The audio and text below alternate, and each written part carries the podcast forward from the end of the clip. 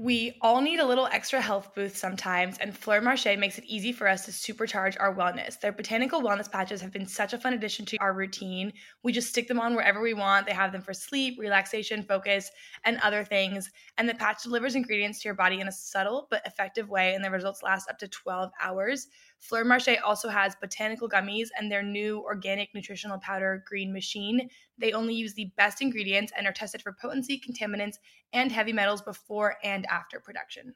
And one of our favorite things, we also love that the company is founded and inspired by women with the mission of helping us feel 100% every single day so that we can have full energy and crush it every day.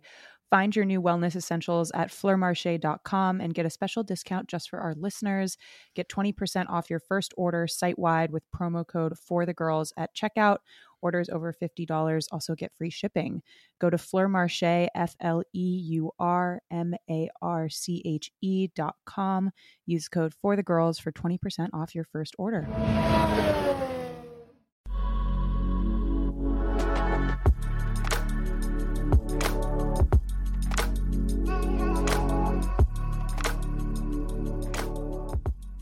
Hello, everybody. Welcome back to For the Girls. It is surreal that we are doing our very first season recap, and it's crazy that the season is over.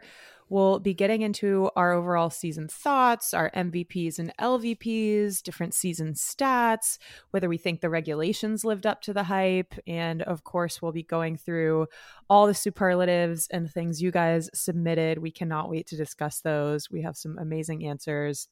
So thank you all for filling that out. So we'll just jump right into it. I'm Tiggy. I'm Chessa. And I'm Sarah.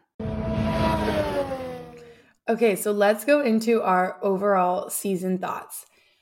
I think we could probably spend hours and hours talking about this. And I think what's been really cool is as we've done our whole season, we've all kind of like developed our own arcs and thoughts about what we thought. But I'm going to be fully serious, you guys. I'm not joking. This was a very symbolic season for me as an F1 fan, and it really did like teach me a lot about myself and my relationship with the sport. So, first, oh, for sure, we all started this podcast. That's like a huge change in terms like, of fandom. Yeah, and also it just made me evaluate who I am as a person in a lot of different ways. But first of all, Ferrari broke your heart that badly.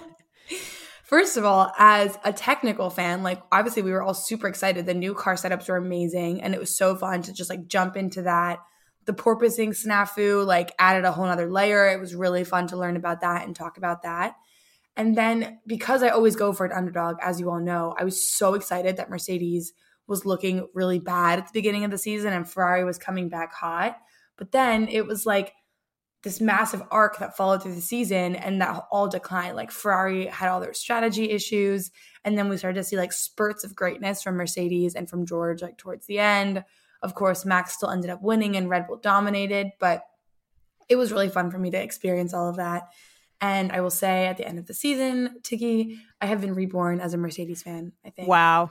Yeah. Wow. Or maybe Can we just making it? Are you are you saying this definitively? You're a Mercedes fan now? Like I'm honestly so into it. Yeah, I think so. Can we just take this moment? I want a moment of silence because all of the flack I have taken I know. season, I know. and here we are. I know. I don't know. I just I'm I'm having all these emotions. I need to process more, but I'm really into it. and also, this was a huge year for F1 as a franchise, and it's been so cool to have the podcast alongside of this, like the Vegas news and all of these sellout races across the US. It's just been really cool timing for us. Totally agree with all of the above, and I just want to go through some personal highlights and lowlights for the season. Like Chesa said, I loved the start of this season, Red Bull and Ferrari were very much battling it out, and there were huge reliability problems on both sides. Remember, Red Bull had a double DNF at Bahrain, and they were still yeah. having mechanical retirements as late as Canada in June. So many teams were struggling with reliability, which was frustrating, but also brought so much drama in when it was very unclear whether top teams would even finish the race, and Charles having such a massive lead after Australia. That was just really, I feel like we forget how exciting it was at the start because maybe it was less so at the end, but I loved the start. Mon- uh, Ch- Checo winning in Monaco, Chessa winning in Monaco. Yeah, you Checo- wish. Checo winning in Monaco was huge. And then I think Silverstone and Brazil were also just season highlights for all of us. Silverstone, we had the Ferrari team order debacle. Brazil, we had absolutely everything a K Mag pole, Mercedes win, huge teammate infighting, and just great midfield battling, which we really saw throughout the season. We'll get into kind of our thoughts on the new regs, but that was really exciting. And then some other drives I loved. Lando's podium in Imola was amazing. And Belgium was a kind of famous Max drive where he started P14 and then won the race by 19 seconds. Absolutely insane. Also, like Chessa said, I loved seeing such massive hype in the US in Miami and in Austin. I think this was a really huge breakthrough year, and I think it's only going to get bigger from here for um, F1 in the US. I think lowlights, Ferrari's absolute implosion. I am not a Ferrari fan per se. Like I like them, but they're not kind of my ride or die team. But it was just so sad to see, hard to watch, and also just sad that it took away so much yeah. of the excitement of the season. Just massive strategy blunders in Monaco in the rain. Carlos calling his own strategy, pit stop disaster for Charles. That was kind of symbolic on multiple levels. And then some big driver blunders from Carlos. And then famously, Charles, a big spin at Imola. And then the scream in France in July. The scream. the haunting scream. Long live the Taylor Swift remix of the scream. but I think that scream just that was when he knew it was over in July. And I think the season really was over after July for in terms of the titles. And then other low lights, the FIA safety blunder in Japan with leaving the trailer on the yeah. tractor on track under a safety car in the rain, and then Danny just generally. I wish we had done best meme of the season in our superlatives thing because that Taylor Swift Charles mashup would definitely have been my pick. We'll put we should do that on our Instagram. That'll be hilarious. Yeah. So for me, while I, I, echo a lot of what Chessa and Sarah said, I feel like this was not the most exciting season for non Red Bull fans because you know there was excitement at the season as as Sarah mentioned, and we got to see this arc from Red Bull that was just turned into absolute dominance, but not that exciting for the rest of us but it did mean a lot to me given we started the podcast this year and learned so much more about the sport like thinking about all the deep dives and stuff we did and all the behind the scenes details like we probably wouldn't have learned about otherwise. So that definitely made the season a lot more fun on a personal note it was really great to see F1 racing at tracks they haven't been to in years due to COVID, like Japan and Singapore. I think we kind of forget that we have just emerged out of this crazy pandemic because all these events are kind of happening as usual but this is the first time we've seen a couple of these tracks in in many years. So that was really great. It feels like you know the sport is fully back.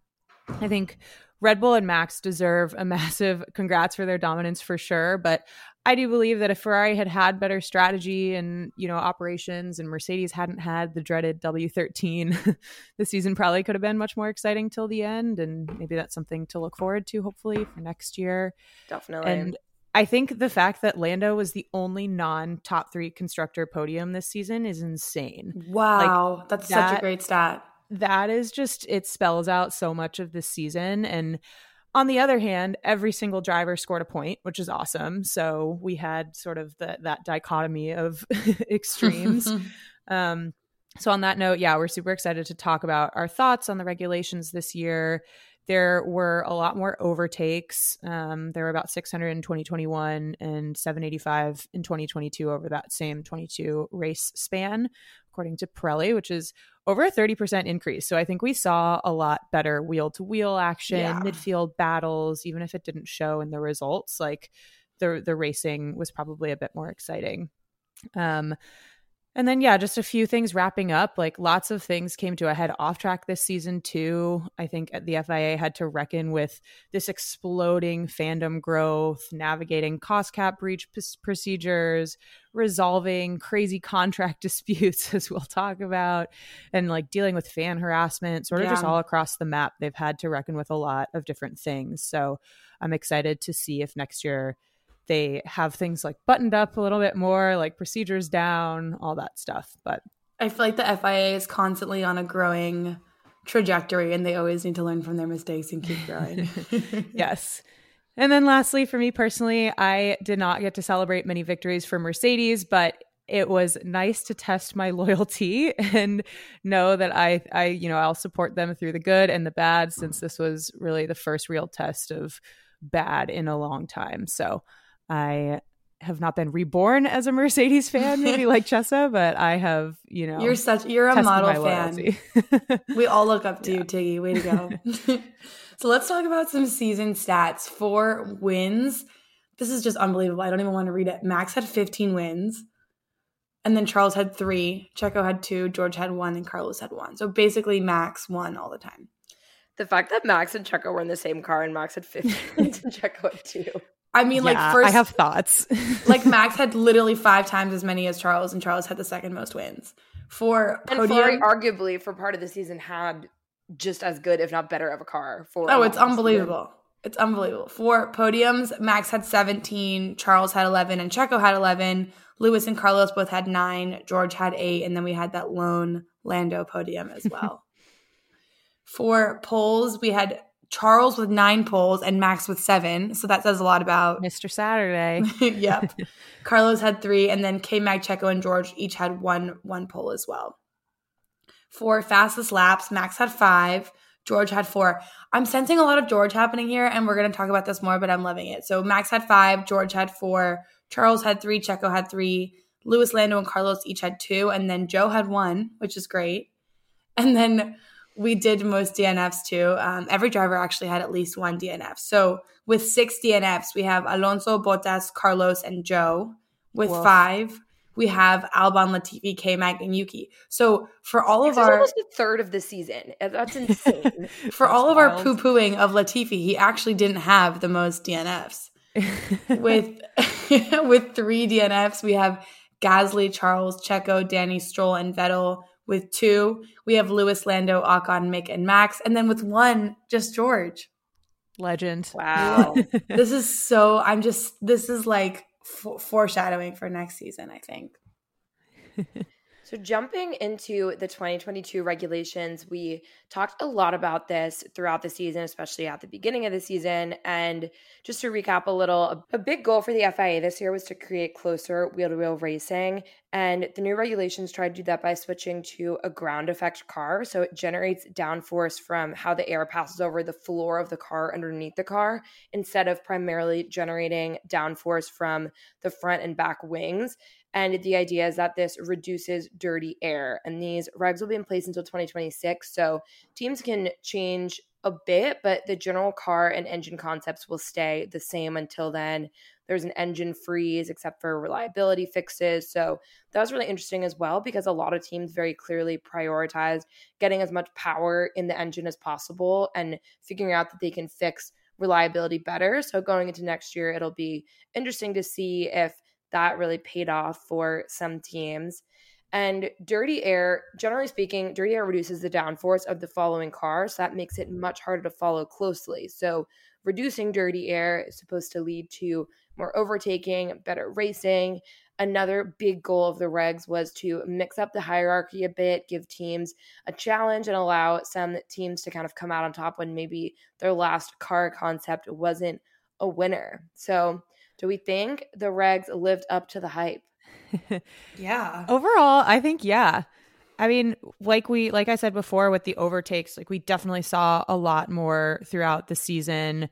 I think a big problem in the past was sort of DRS drive by overtaking. So cars would primarily only be able to pass on straights with DRS and then would be able to hang on to the position and the car that got past wouldn't be able to fight back that much. But this season we saw a lot of passbacks, and maybe that's contributing to the overall um, overtakes number. But I think that's a fair thing to include in that totally. stat for sure. It's like, like the fun part to watch. Yeah, cars would get past, you know, one corner, then they would be able to try and switch back to gain the place back at the next corner. We saw a lot of that in the final couple of races. Like cars would be wheel to wheel and racing for several laps, and there were some amazing tight battles and also, I think we can say that the regs switched up the order at the top, at least, with Mercedes struggling, Red Bull dominating, Ferrari having potentially a chance, and then seeing that float away. Um, but yeah, I think overtaking at least we can say that the regulations helped. But that it did introduce some other things like porpoising. yeah, no, I think, but I don't know if this is like statistically, you know, backed up, but I feel like at the beginning we did see a lot more of like the DRS drive-bys, DRS train issues. And then at the end of the season is when we really got like peak wheel to wheel action.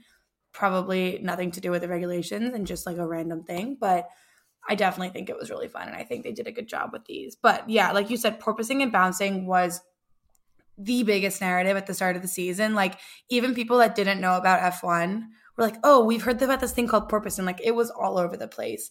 So basically, what happened was the new ground effect cars caused the porpoising for a lot of teams. It's the sudden loss and then regaining of downforce under the floor of the car. That's basically like a forceful snapping or bouncing of the car on the straights and then going into the corners. So Mercedes was definitely the highest profile example of this. They looked really bad at the beginning. They lobbied for some regulation changes to the amount of oscillation allowed, for flexibility, et cetera, more towards the middle of the season. And this was just a huge thing at the beginning of the season because a lot of the drivers were saying it was really uncomfortable and hurting their safety. And then, so there were some minor regulation changes. Thankfully, the teams, Mercedes in particular, figured out how to get a better handle on it. Um, just oftentimes by just increasing the ride height of the car so they're not so close to the ground and it became much less of an issue. But that was definitely like the narrative that, you know, like every time you're going to have changes and regulation changes, like you're going to have to test the cars and things are going to happen. So this was the biggest thing. And it definitely, I think it was interesting to see the FIA trying to work through all of this mid season and working with like the oscillation rules and all of that and then implementing them right away. It was cool to see that as sort of like a real life example. Yeah, Chessa, now that you're a Mercedes fan, you need to watch uh, Lewis and George's like season recap that I think they filmed in Abu Dhabi, and they were just going through all these pictures of the season, and it's it's funny. Like Lewis doesn't remember so many of the pictures, but he's like the one picture I remember is the picture of me getting out of my car and holding my back because oh, it hurts so badly. That's insane. yeah. Another big talking point this year was the cost cap. This was the first year of the cost cap actually being enforced. It started being implemented over the past few years, but this was the first year of actual enforcement. So teams could spend 140 million on car development and the car itself with a few million extra added mid-season due to inflation, which was when we had uh, some of the team principals sounding like finance bros talking about inflation all the time. And the general idea was to make it more competitive for teams further down the grid who don't have unlimited budgets. So, cough, cough, not Mercedes, Ferrari, and Red Bull. But tons of categories are still excluded from the cost cap. So, driver salaries and the salaries of the three highest paid team members, marketing. So, that could be still hundreds of millions of more do- dollars. But the idea is at least that it's limiting the car development budget as we all know, Red Bull went a few million over, which caused huge, huge drama. They were fined seven million and got a 10% reduction in wind tunnel time. So definitely watch out for that kind of in the off season and going into next year will be really interesting to see how it'll impact them because also as the winner of constructors, they get the least wind tunnel testing time out of everyone to start with. And then that's further going to get reduced by 10%. So stay tuned for that. Crazy. So into our season MVPs and Ooh. LVPs. Woohoo. Um, I think I'm gonna say George really shone for me this season. Like, was he the best driver on the track? Like in terms of results, no. But this is a little sneak peek of the superlatives results. But I definitely agree that he won most improved. Like to go from a Williams into the Mercedes car next to a seven-time world champion and like hold your own and oftentimes like outperform that driver like that's pretty impressive and i think he did it with a lot of composure and so i think he was definitely up there as one of them for me. In terms of lvps i'm going to say the w13 and i'm also going to have to sadly say danny. I just uh, I'm I'm sad he's not going to be on the grid next year, but it just huge disappointment across the board in terms of performance and Lando really outdrove him in the same car and just not a great season for him.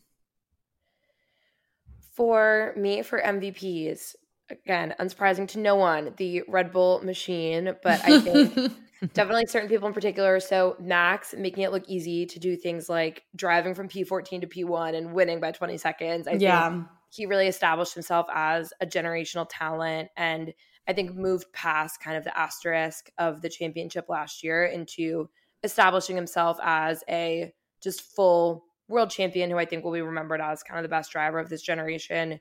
Christian, he is, I think, the longest serving team principal on the grid, and you can really see why and why Red Bull stuck with him even through years of underperformance because he fought through that and was waiting for this for so long. Adrian Newey, the CTO, Hannah Schmitz, the chief strategist, just all amazing performances from them. Notable not shout out to Checo. I think he he was hugely improved over last year, but I think he kind of disappointed as a number two driver in his gap to Max throughout the season. My other MVP is just the Piastri debacle. that was Throwback to that special episode. that was so fun. That was amazing. F1. It was so fun. We recorded like an emergency 6 a.m. episode to talk about it, which we are also recording this episode at before 7 a.m. But um, that was just so funny. Just quick recap Piastri was an Alpine reserve driver. Alonso led Alpine to believe he would re-sign for next year, and then last minute, in an apparent huge blindside to Otmar and everyone, maybe without even telling them, Alonso releases a press release saying he's going Aston Martin. So cue immediate chaos. Alpine starts really scrambling, puts out a release that Piastri is driving for them next year. Then, famously, Piastri tweets, I understand that without my agreement, Alpine F1 have put out a press release late this afternoon that I'm driving for them next year. This is wrong, and I've not signed a contract with Alpine for 2023. I will not be driving for Alpine next year.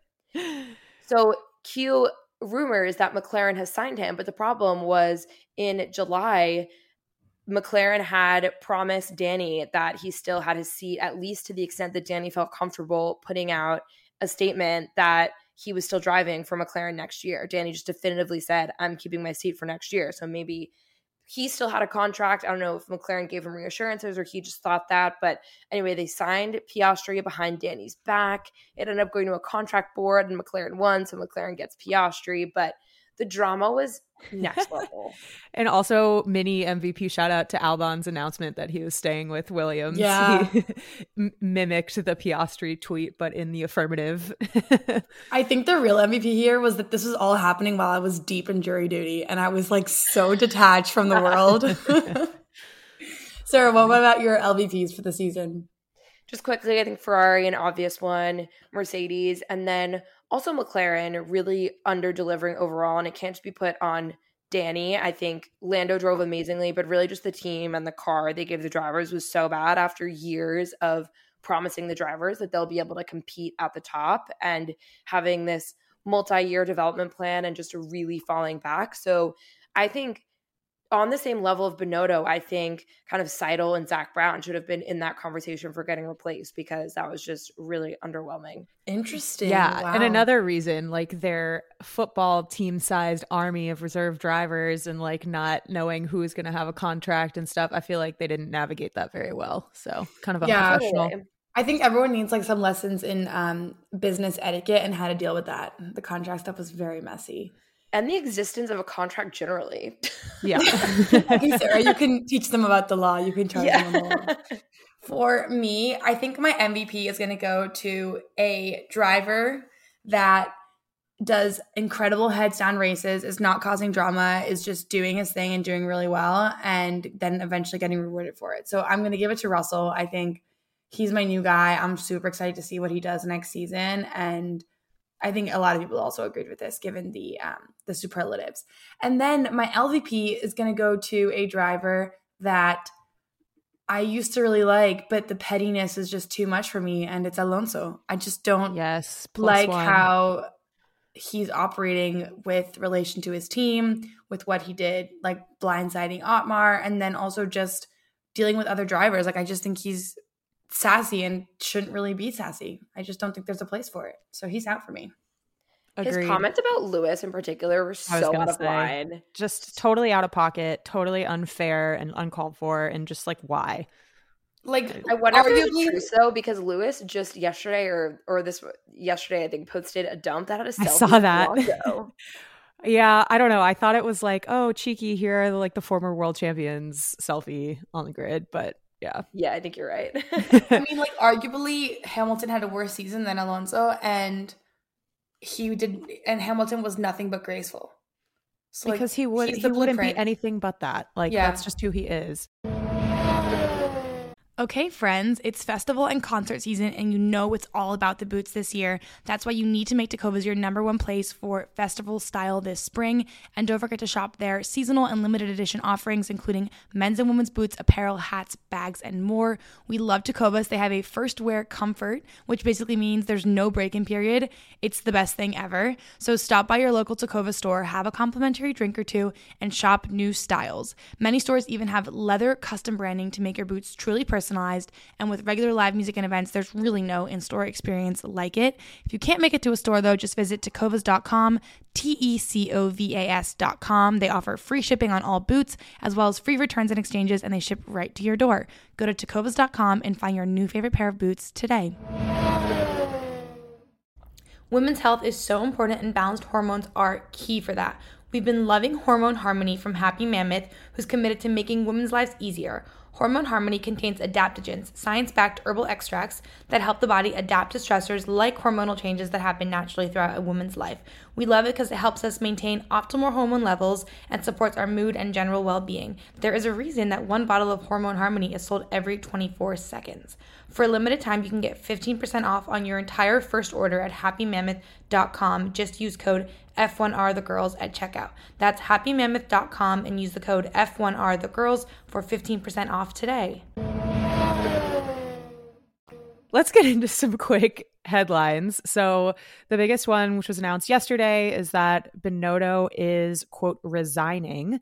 Um, they said that he'll be resigning. Fired. I have thoughts on that. yeah.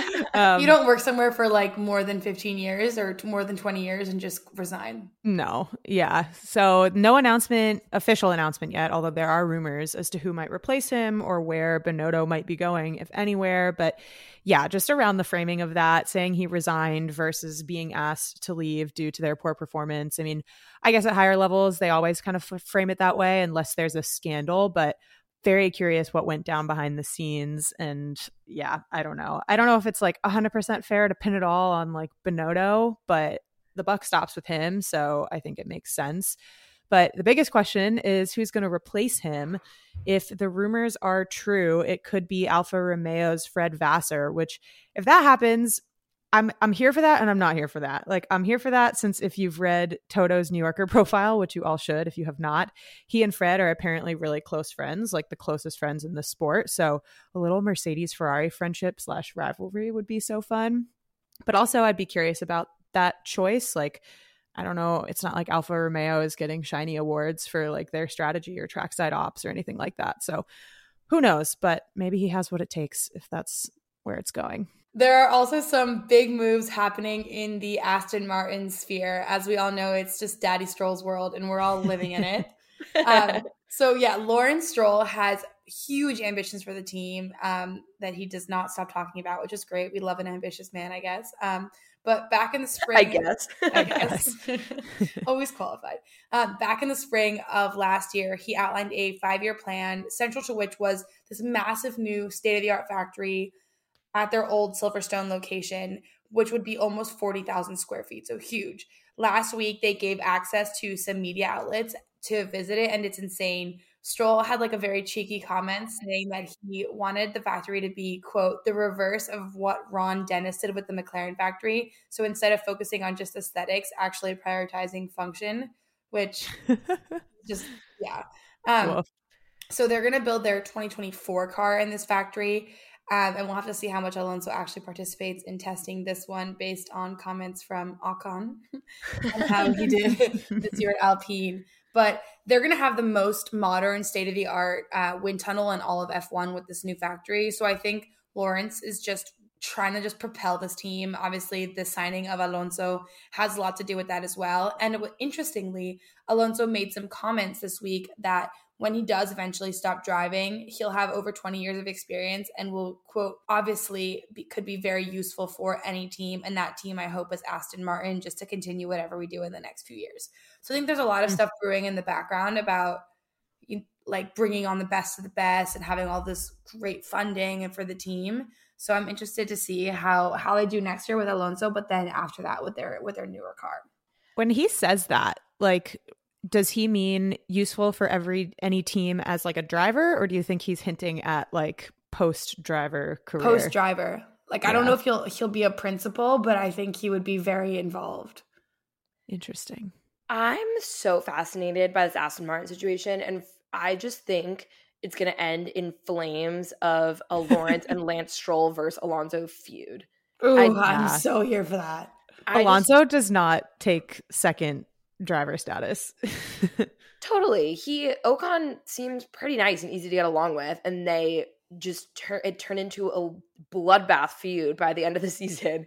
And on top of the fact that his Lance's dad is the owner and c- controller of the team, which adds a whole different dynamic to it. And we'll see what happens. Crazy. So let's get into our superlatives. Yay. This survey was too fun. I had the best time going through all of your answers. Thank you for filling this out. Shout out to Lucy Harker in Discord for the idea to even talk about superlatives in the first place. So, we wanted to get a pulse check on how you guys felt about the season, do some fun categories. We will discuss all your results. We literally got hundreds of responses. So thank you guys for your thoughts and some of your hilarious write ins, which we will also shout out. Um, but yeah, we'll talk through the results and we'll give our thoughts as well. Um, so to start off with a bang, best overall driver. We have Max Verstappen coming in hot with 49%. Then yeah. Charles with 18%, Lewis with 12%. Shout out to whoever voted for Lewis this year because he was definitely not the best overall driver. But I guess if you took it as in history, maybe. What do you guys think? I mean, I think, yeah, Matt. Yeah, Max is the best driver objectively. Like it's I hate saying it, but it's true. So this makes sense. I'm surprised he didn't get over half the vote. 49% is a tantalizing number. Oh gosh. I'm actually surprised he got that much given how disliked I feel like he is. but I feel like people objectively agree that he is the most dominant, you know? Like even if you don't like his style, it's hard to argue against that. True. I would actually kind of put in a a hot take is that if this is might be too hot, but I actually think potentially George would deserve to be on this list more than Charles. Yeah. Oh. Ooh. Ah, that that is a hot take. I don't think George has earned that quite yet. I think George needs to like. I think I feel like what Charles does in quali is unbeatable, and like True. yeah, he makes mistakes insane during the races and stuff, but he is just like banging out fastest lap after fastest lap. So I feel like I'm here for that, but I I think George needs another year to prove himself. Well, speaking of, for most improved driver, George won with 43%. Then Woo-hoo. Lando and Carlos both got 12% each. And then Ocon got 6%. That is an interesting mix. Yeah. Here for Ocon. Yeah, I'm like obviously Russell is the best, and most improved, but that little six percent for Ocon, way to go. for for least improved driver, this is just oh, so funny. brutal. Can we guess who got the least improved driver? It was sh- Latifi. I should have just taken him off the list. I feel bad. Sixty four percent. And then sadly, Danny Danny Rick with twelve percent. Poor guy. Woof most likely to be a future world champion. This was a fun one. So Charles clocks in at 59%, then George with 30%, then Lando with 8%. Here for all of those. I feel like George is more likely than Charles. We should switch those. Same. That's my hot take here. I think George was just so impressive this season. And I think as soon as Mercedes has a car that can deliver, George is going to be up there on the level with Max and Charles just fighting for wins. And I think, given Ferrari's problems and Charles some of his unforced errors, I think George could get there before Charles does. Yeah, I feel like it's going to depend on the George Hamilton dynamic. Like if Lewis comes back with a vengeance next year and is like really trying to fight for the eighth championship, I think George might have a tougher time, but because because Charles is really, I mean, Carlos is a great driver, but he's competing against Carlos, which is not the same as competing against Lewis in his like prime state. So could be interesting. But I agree, George is definitely definitely going to be hopefully in contention. That's so true, and that kind of gets into 2023 predictions. But I'm I'll be so curious about the Mercedes teammate rivalry Yeah. once they're competing at the top again because they were super friendly and cordial this year. But that's kind of easy to do when it's like, oh, we're in P3 and P4, or or we're in P6 and P7. It's I think they're they would I think kind of fight to the death if there was a championship on the line. So that'll be interesting. Totally. For best overall team, this is unsurprising. Red Bull 61%, then Mercedes 27%, then Ferrari 6%, which if you had told us that at the beginning of the season, we would not have believed it because Ferrari was just looking so strong, but that 6% number is so, small. Oh my god! At one point, Charles was sixty points ahead in the drivers' Yeah. championship, and they got six percent of the vote here. It That's seems like years ago. All right, let's do some fun ones. Best social media team. It's going to go to McLaren at 39%, and then Mercedes at 17 and Aston Martin at 14%. They do have some good social media te- people on their team. I actually totally agree with that ranking. Yeah, Same great. for best livery. McLaren wins with twenty nine percent, then Ferrari with twenty five percent, Aston Martin with seventeen percent. Basically, McLaren's winning on the fun ones, not the actual driving. ones. What do you Same who- with- what's your guys' favorite livery? I'm curious. I think the Aston Martin is really sexy. Nice. I don't love the green actually. This is a good question. I think I would probably also go with McLaren. I like the way they did a lot of their sponsorships too. The colors were fun. Yeah, I'd go f- with Ferrari. So we each have our our top three represented here. Um, best track for racing. So this one was truly all over the map, uh, no pun intended. But it looks like Brazil takes the cake Yeah. this year, and I think part of that is probably just the amazing drama and racing we saw at this last race. But Interlagos takes the cake. Okay, best track for vibes. Of course, Monaco and Monza won on this one, but I think next year, I wonder what people will say about Vegas. I'm very curious. this next one is so funny. I'm going to make you guys read this, but best season radio. I've pressed it 50 bleeping times and it's not opening. And guess who? Max. And then just press one time. This was Max crying about his DRS button not working. So we got a lot of votes for that one. Okay, who wants to read the next one? For Carlos, so to set the scene, DeVries uh, engineer says DeVries on an outlap behind you. Carlos goes, "What debris?" the DeVries debris mix up was hilarious. Yeah, it's so funny. A lot of people also liked the stop inventing radio from Carlos. A Little sassy clapback. It was at Silverstone, right? They asked him to help Charles, and he was like, "Stop inventing things." So funny. And then, then- of course, Yeah, we had to go with Charles's blood curdling scream. That was just Chessa, you gotta you gotta do it for us. Yeah, I would literally break my microphone here. okay, best press conference moment. People said it was Max pressing up against the glass barrier with Danny in Japan, which was really funny. And then also Lewis asking Alex if he's blonde everywhere in Abu Dhabi. Two good Max ones. made, I don't know if, if everyone saw this, but Max later in the season made that photo of him smushed against the glass as his ID photo. So when he scans in to get into the paddock, it pops up as a little photo. oh, that's so awesome. good.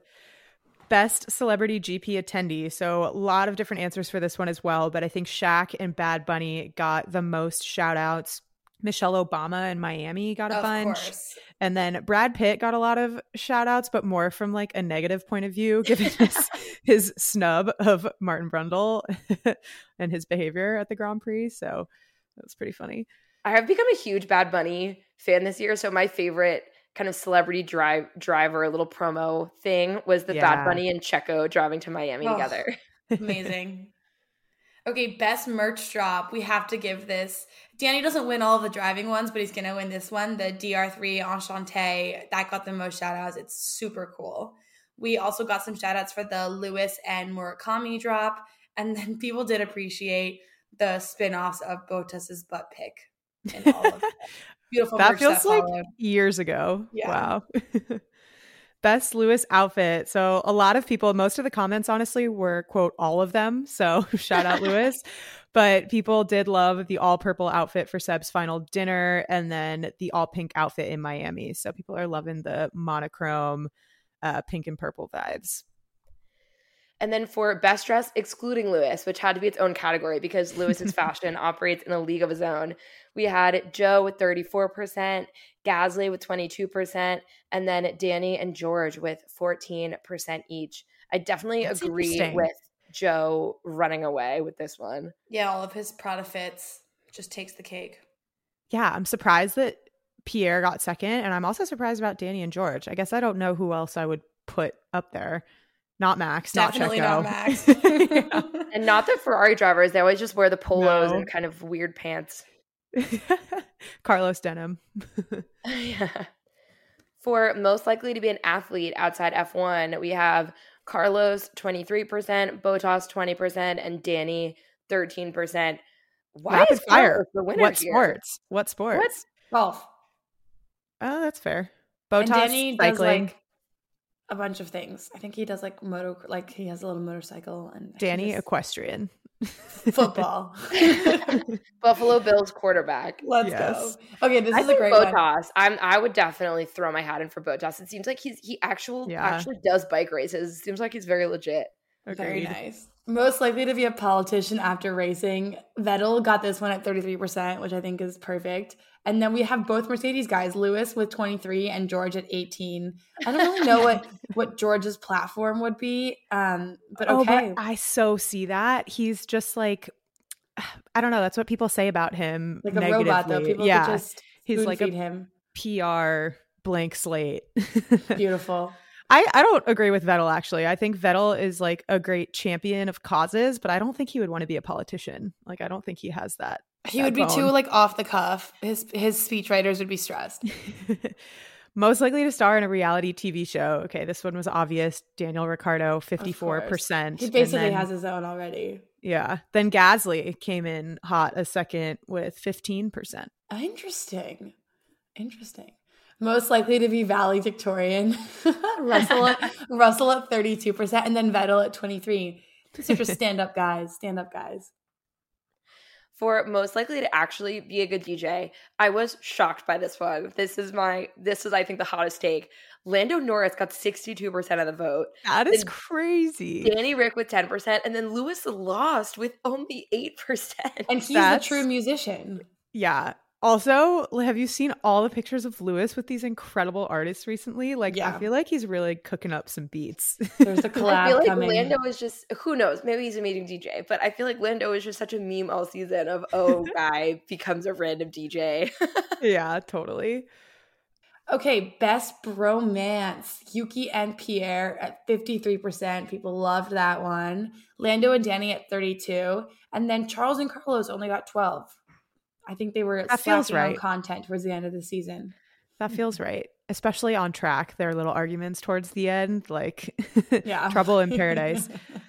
Okay, so for some write ins, we had some great ones. So, best team mascot, how could we forget that category? Roscoe. Thank you, Roxana RPR. We appreciate that one. Best brofos, which is a great term. Alonso and Ocon. That also feels right. Uh, shout Is out that to like is that like a LAX. frenemy? 11. Yeah, definitely. I love that term. We need to use that next season. Most likely to start a fight, Alonso. Shout Yep. out to Sakuki. Checks also out. very right. Best non-team bromance. I love this one. Uh, Seb and Mick. Shout out to Aw. Aguera AG. yes. Best team principal, Toto. Shout out to Aaron Ewalski. Best dress wag, Carmen. Love that. The Mia Instagram. Claire, are you sure you didn't write this one in? yeah. Um, yeah, maybe it was me and Tiggy that wrote this one in. Yeah, we didn't do love her style.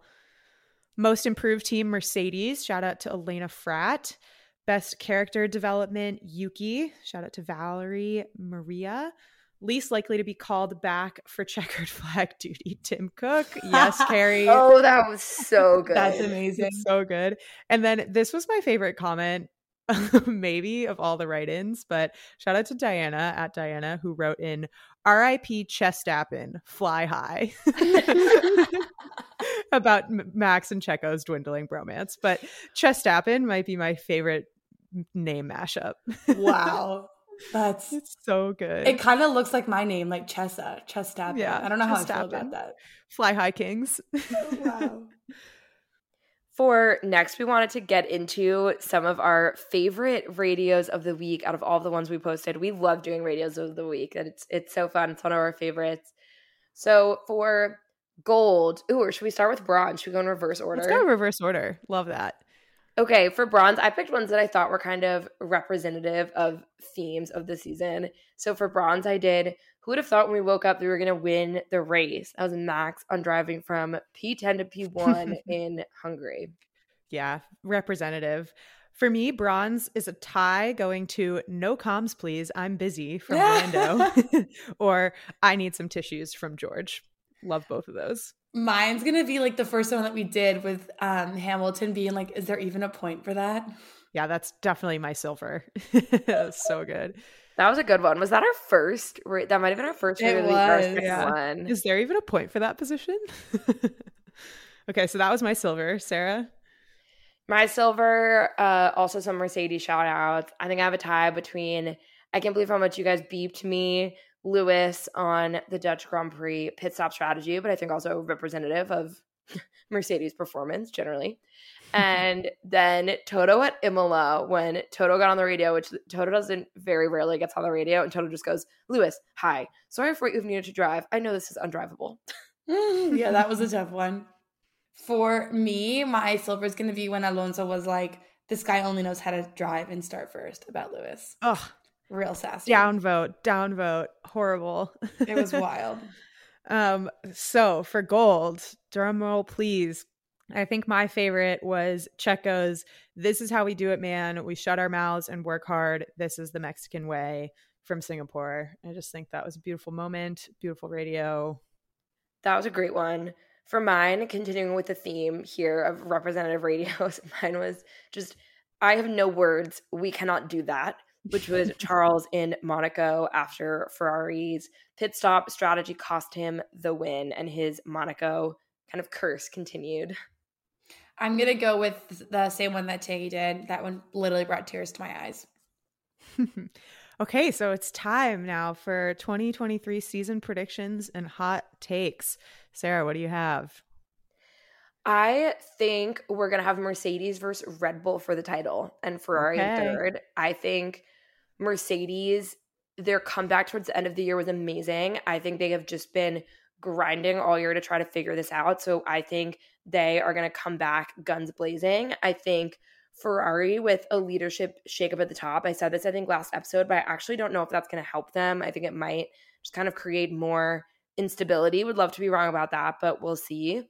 We already said this, or I already said this, but I think Russell looking like more of a future World Drivers' Championship than Charles next year. But I do think it will also be hard for Lewis to get that eighth title next year. I think as soon as Mercedes has a top performing car, Russell is going to be so hungry. And I think that teammate relationship might devolve. I could definitely see that happening next year.